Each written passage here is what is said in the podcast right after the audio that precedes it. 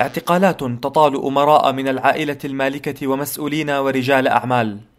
قوانين تمس المشهد الاجتماعي والثقافي السعودي وتتحدى أجنحة رئيسية في المؤسسة الوهابية. سياسات خارجية تؤثر وتتأثر بمختلف اللاعبين الإقليميين والدوليين، وتغييرات تطال جوهر الاقتصاد. كل هذه التطورات في المشهد السعودي حدثت وتحدث في فترة زمنية قصيرة. وفي محاولة لتفسير هذه التطورات المتلاحقة وشرحها، توجهنا بسؤال إلى الكاتب والمعارض السعودي فؤاد إبراهيم، والذي صدر له مؤخرا كتاب مستقبل السعودية، الخطاب والعرش والتحالفات. تحدث إبراهيم عن انتهاء مبدأ الشراكة في حكم السعودية. طبعا التغييرات الأخيرة التي حصلت في المملكة هي تأتي في سياق عهد جديد بدأه الملك سلمان بإحداث هذه التغييرات البنيوية التي طالت أولا مبدأ الشراكة داخل العائلة المالكة. هذه الشراكة التي امتدت من نوفمبر 1953 بموت الملك المؤسس عبد العزيز، واستمرت حتى 23 يناير 2015 مع موت الملك عبد الله. هذه الشراكة انتهت مع وصول آخر رجالات الجيل الثاني في المملكة. طبعا هذه الثنائية كادت أن تستمر، لكن يبدو أن هناك قرارا مبيتا كان يضمره الملك سلمان بإعفاء الأمير مقرن وتهيئة الطريق لوصول ابنه محمد. هذه يعني جرت محاولة أخرى لإعادة إنتاج الثنائية في الجيل الثاني مع تولي محمد بن نايف رئاسة مجلس الشؤون السياسية والأمنية، ومحمد بن سلمان رئاسة مجلس الشؤون الاقتصادية والتنمية. ولكن هذه الثنائية أيضا أجهضت في حزيران الماضي، بالتالي أصبحنا أمام واحدية احتكارية مطلقة، وأصبحت يعني الدولة تدار من بيت وليس من عائلة، بيت الملك سلمان. فؤاد إبراهيم تحدث أيضا عن انتهاء شراكة من نوع آخر في السعودية. هذه التغييرات أيضا هي لا يمكن أن تعزل عن يعني تغييرات أخرى حصلت على مستوى يعني العلاقة بين العائلة المالكة أو بين السلطة والمؤسسة الدينية، بين السياسة والدين. حدثت أيضا هذه يعني عملية أشبه بعملية انقلابية أيضا على هذه الشراكة. أصبح هناك تراجع ودور المنحسر للمؤسسة الدينية. محمد بن سلمان بإجراء كثير من التغييرات التي تمس ثوابت المؤسسة الدينية على مستوى المرأة، على مستوى الشباب، حتى على مستوى اليوم مراجعة المناهج التعليمية بالمملكة التي يشارك فيها الأمريكي اليوم، وأيضا تنقية الحديث الذي يعني تأسس مجمع له من أجل هذه المهمة. وبالتالي هذه كلها تؤدي إلى تآكل سلطة ونفوذ المؤسسة الدينية. أيضا على مستوى الانتقال من عصر النفط إلى عصر الاستثمار، انتقال من دولة الرعاية إلى دولة الجباية. أعتقد أن هذه التغييرات كلها هي يعني تستهدف بدرجة أساسية تعزيز دور وسلطة محمد بن سلمان على حساب الأطراف الأخرى. وبالتالي نحن أمام مشهد جديد، أمام ما يمكن أن ينعت به الدولة الرابعة، لأن هذه الدولة أو سمات هذه الدولة تختلف إلى حد كبير عن سمات الدولة السعودية الثالثة. وبالتالي قد نشهد أيضا تغييرا حتى في هوية هذه الدولة القادمة، لأنه هذه الدولة كانت قائمة على أساس عمودي العائلة المالكة والمؤسسة الدينية، ويبدو أن هذين العمودين اليوم يتعرضان إلى زعزعة عنيفة. وقد يحتاج محمد بن سلمان إلى استحداث يعني حوامل وروافع جديدة لهذه الدولة المقبلة. وأعتقد بأن هذه مرحلة سوف تشهد خضات عنيفة لأنها تمس ثوابت الدولة وثوابت المجتمع أيضا. لكن هل ستقف المؤسسة الدينية الوهابية موقف المتفرج؟ وما هو ردها المحتمل على المساس بسلطاتها؟ سؤال أجاب عنه فؤاد إبراهيم، والذي سبق أن أصدر كتابين، أحدهما حمل عنوان الشيعة في السعودية والثاني عنوان السلفية الجهادية في السعودية. يعني نحن حينما ننظر إلى هذه المؤسسة التي كانت تحظى برعاية الدولة وكانت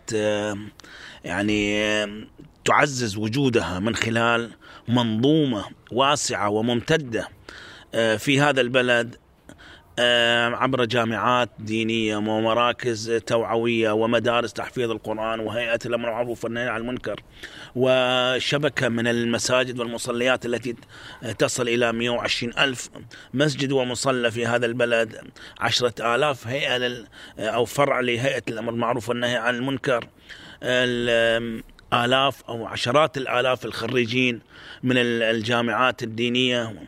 هذه المنظومة هي ليست محلية، وإنما هي ذات أبعاد أيضا إقليمية ودولية. بالتالي والله أنه صار فيه ضربة لهذه المؤسسة باعتقالات أو تقليص نفوذ. لا أعتقد بأن هذه المؤسسة، وأن اليوم قد لا نسمع مثلا أصواتا عالية ومرتفعة تحتج على هذه الإجراءات، ولكن أعتقد من الصعب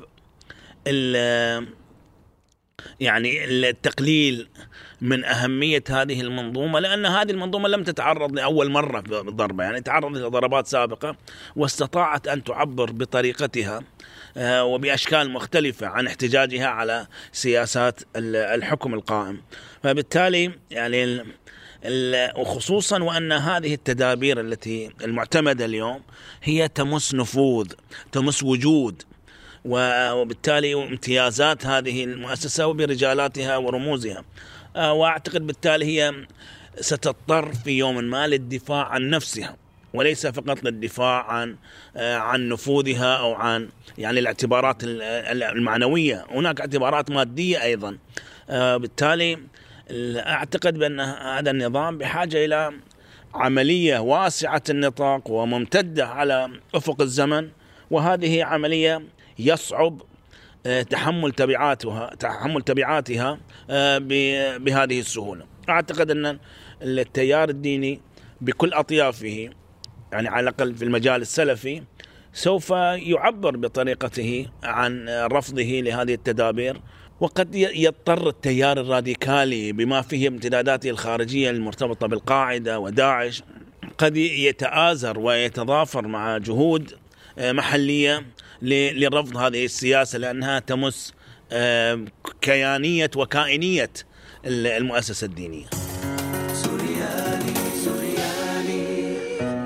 في الثلث الأخير من شهر تشرين الثاني نوفمبر الماضي قدم الكاتب الأمريكي توماس فريدمان رؤية متفائلة بخصوص التغييرات السعودية، حيث رأى فريدمان في مقال بصحيفة نيويورك تايمز أن السعودية تعيش طرازها الخاص من الربيع العربي.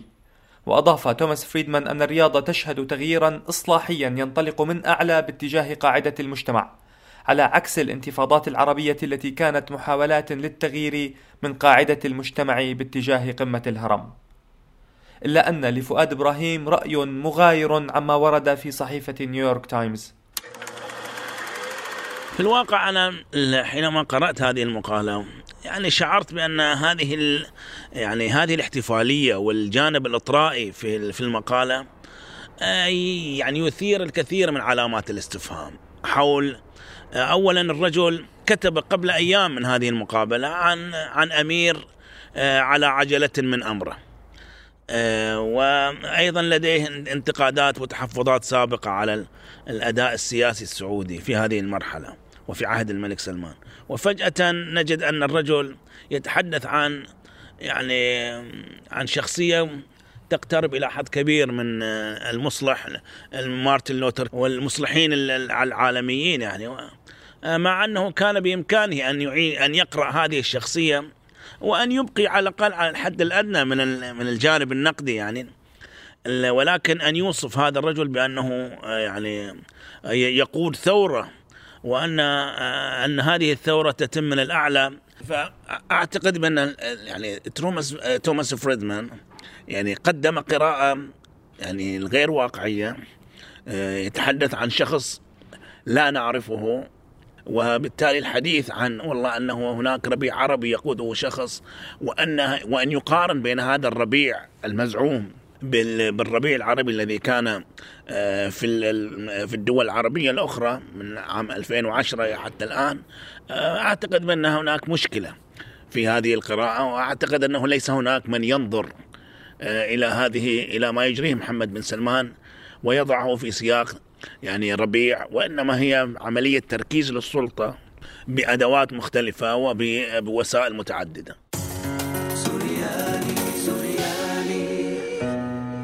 ما الذي سيأتي بعد هذه التغييرات الجذرية سياسياً واجتماعياً واقتصادياً؟ الكاتب والمعارض السعودي فؤاد إبراهيم حاول استشراف المستقبل. في الواقع اليوم ما يقوم به محمد بن سلمان هو تغيير على طريقته، يعني هذا الفصل بين التحديث والحداثة السياسية، بين هذه يعني التغييرات الشكلية الثقافية والفنية والاجتماعية المفصولة عن التغيير السياسي والإصلاح السياسي، لا أعتقد بأنها سوف تحقق النتائج التي يتطلع إليها، لأننا نحن لسنا في مرحلة السبعينيات حينما كان العالم مغلقا على ذاته، كانت الدولة تدار إعلاميا وثقافيا من الدولة، كان هناك قناتان كما يطلق عليهم الكاتب تركي الحمد، غصب 1 وغصب 2. اليوم هذه القنوات لم تعد هي المصدر التوعية أو الوحيد للمعلومة. اليوم الفضاء الافتراضي يضج بكل ما يريده المواطن من معلومات ومن معارف ومن مصادر للتحليل، فبالتالي في مشكلة لدى هذا النظام حينما يعتقد بأنه الليبرالية الاجتماعية يمكن أن تسير معزولة عن الليبرالية السياسية، ولذلك نجد أن في الوقت الذي هو يسعى للانفتاح على المستوى الاجتماعي، رغم أن هذا الانفتاح اليوم لا يلبي تطلع الشارع، هو من جهة أخرى يصدر قانون وقرار مكافحة الإرهاب بحيث أن حرية التعبير صارت مدرجة على قائمة النشاطات الإرهابية، لأن من ينتقد النظام، من ينتقد الملك أو ولي العهد، يخضع للعقاب ويتعرض لعقوبة سجن تتراوح بين 5 إلى 10 سنوات، وقد تصل إلى حكم الإعدام أيضا. فبالتالي هناك يعني كأنما نزعتان متنافرتان، نزعة للانفتاح بشكلها البائس، والنزعة الأخرى المضادة على المستوى السياسي والمستوى الحقوقي. فبالتالي لا أعتقد بأن هذا المجتمع وإن تقبل اليوم بسبب يعني القيود التي كانت مفروضة على المجتمع حينما تتخفف ولو جزئيا، يعني في مجال قيادة المرأة للسيارة، في مجال السماح للمرأة بالدخول إلى يعني صحيح. فهذه يعني لا ترتقي ولا لا تتناسب حتى مع ما وصلت إليه يعني المستوى الحقوقي على مستوى العالم، هي ليست يعني متناسبة ولا متلائمة مع حركة حقوق الإنسان على المستوى العالمي. بالتالي نحن يعني اليوم في ظل هذه القرية الكونية التي نعيشها، يفترض أن تكون المرأة يعني تنظر إلى المرأة في خارج الحدود باعتبارها متكافئة معها على مستوى الشراكة السياسية، على مستوى قيادة المجتمع. هذه سوف تولد حكما ردود فعل لدى الشارع ولدى المواطنين، طبعا ربما بسبب غياب مؤسسات المجتمع الأهلي التي هي تعتبر حاضنة لأي حراك سياسي في المجتمع، قد يؤجل هذه الخطوة. ولكن أعتقد بأننا يعني المجتمع لن يعدم طرق تعبير عن احتجاجه. كثير من المؤسسات الغائبة على المستوى الأهلي يعوض عنها في العالم الافتراضي، وقد تتشكل مجموعات في العالم الافتراضي بدل أن تتشكل على الأرض. وبالتالي وخصوصا مع هذا التصدع في المركز، هذا الخلاف على مستوى العائلة المالكة، على مستوى العلاقة بين السلطة والمؤسسة الدينية ومع التجار ورجال الأعمال والإصلاحيين عموما. فبالتالي أنت أمام يعني مجتمع أو مع ظاهرة الدولة ضد المجتمع، وهذه لن تمر بسهولة. العامل الاقتصادي هل برأيك سيؤثر؟ لا شك أن العامل الاقتصادي يلعب دور كبير جدا، لأنه في السنوات والعقود الماضية كان يتم شراء صمت الناس من خلال التقديمات الاجتماعية، من خلال تفعيل نموذج دولة الرفاه والرعاية. اليوم هذا النموذج يتوارى، يختفي. أنت سابقا كنت تدفع للمواطن، اليوم أنت تريد أن تجبي من المواطن عبر الضرائب عبر. فبالتالي ما هو المقابل لذلك؟ هل يكون المقابل بالقمع؟ يعني عصا وعصا، يعني سابقا كانت سياسة العصا والجزر هي السائدة، اليوم ليس هناك غير العصا. وبالتالي نحن سوف يعني عن ظاهرة غير مسبوقة في التاريخ أن يستمر استخدام يعني نهب المواطن وأيضا استخدام العصا ضدنا. من المبكر معرفة الطريق الذي ستقود إليه التغييرات المتلاحقة في السعودية، لكن أيا يكن هذا الطريق فإنه يختلف بالتأكيد عن المسار الذي سارت عليه الرياض منذ عقود.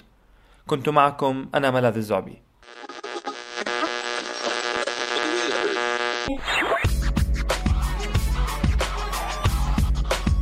عم تسمعوا راديو سوريالي.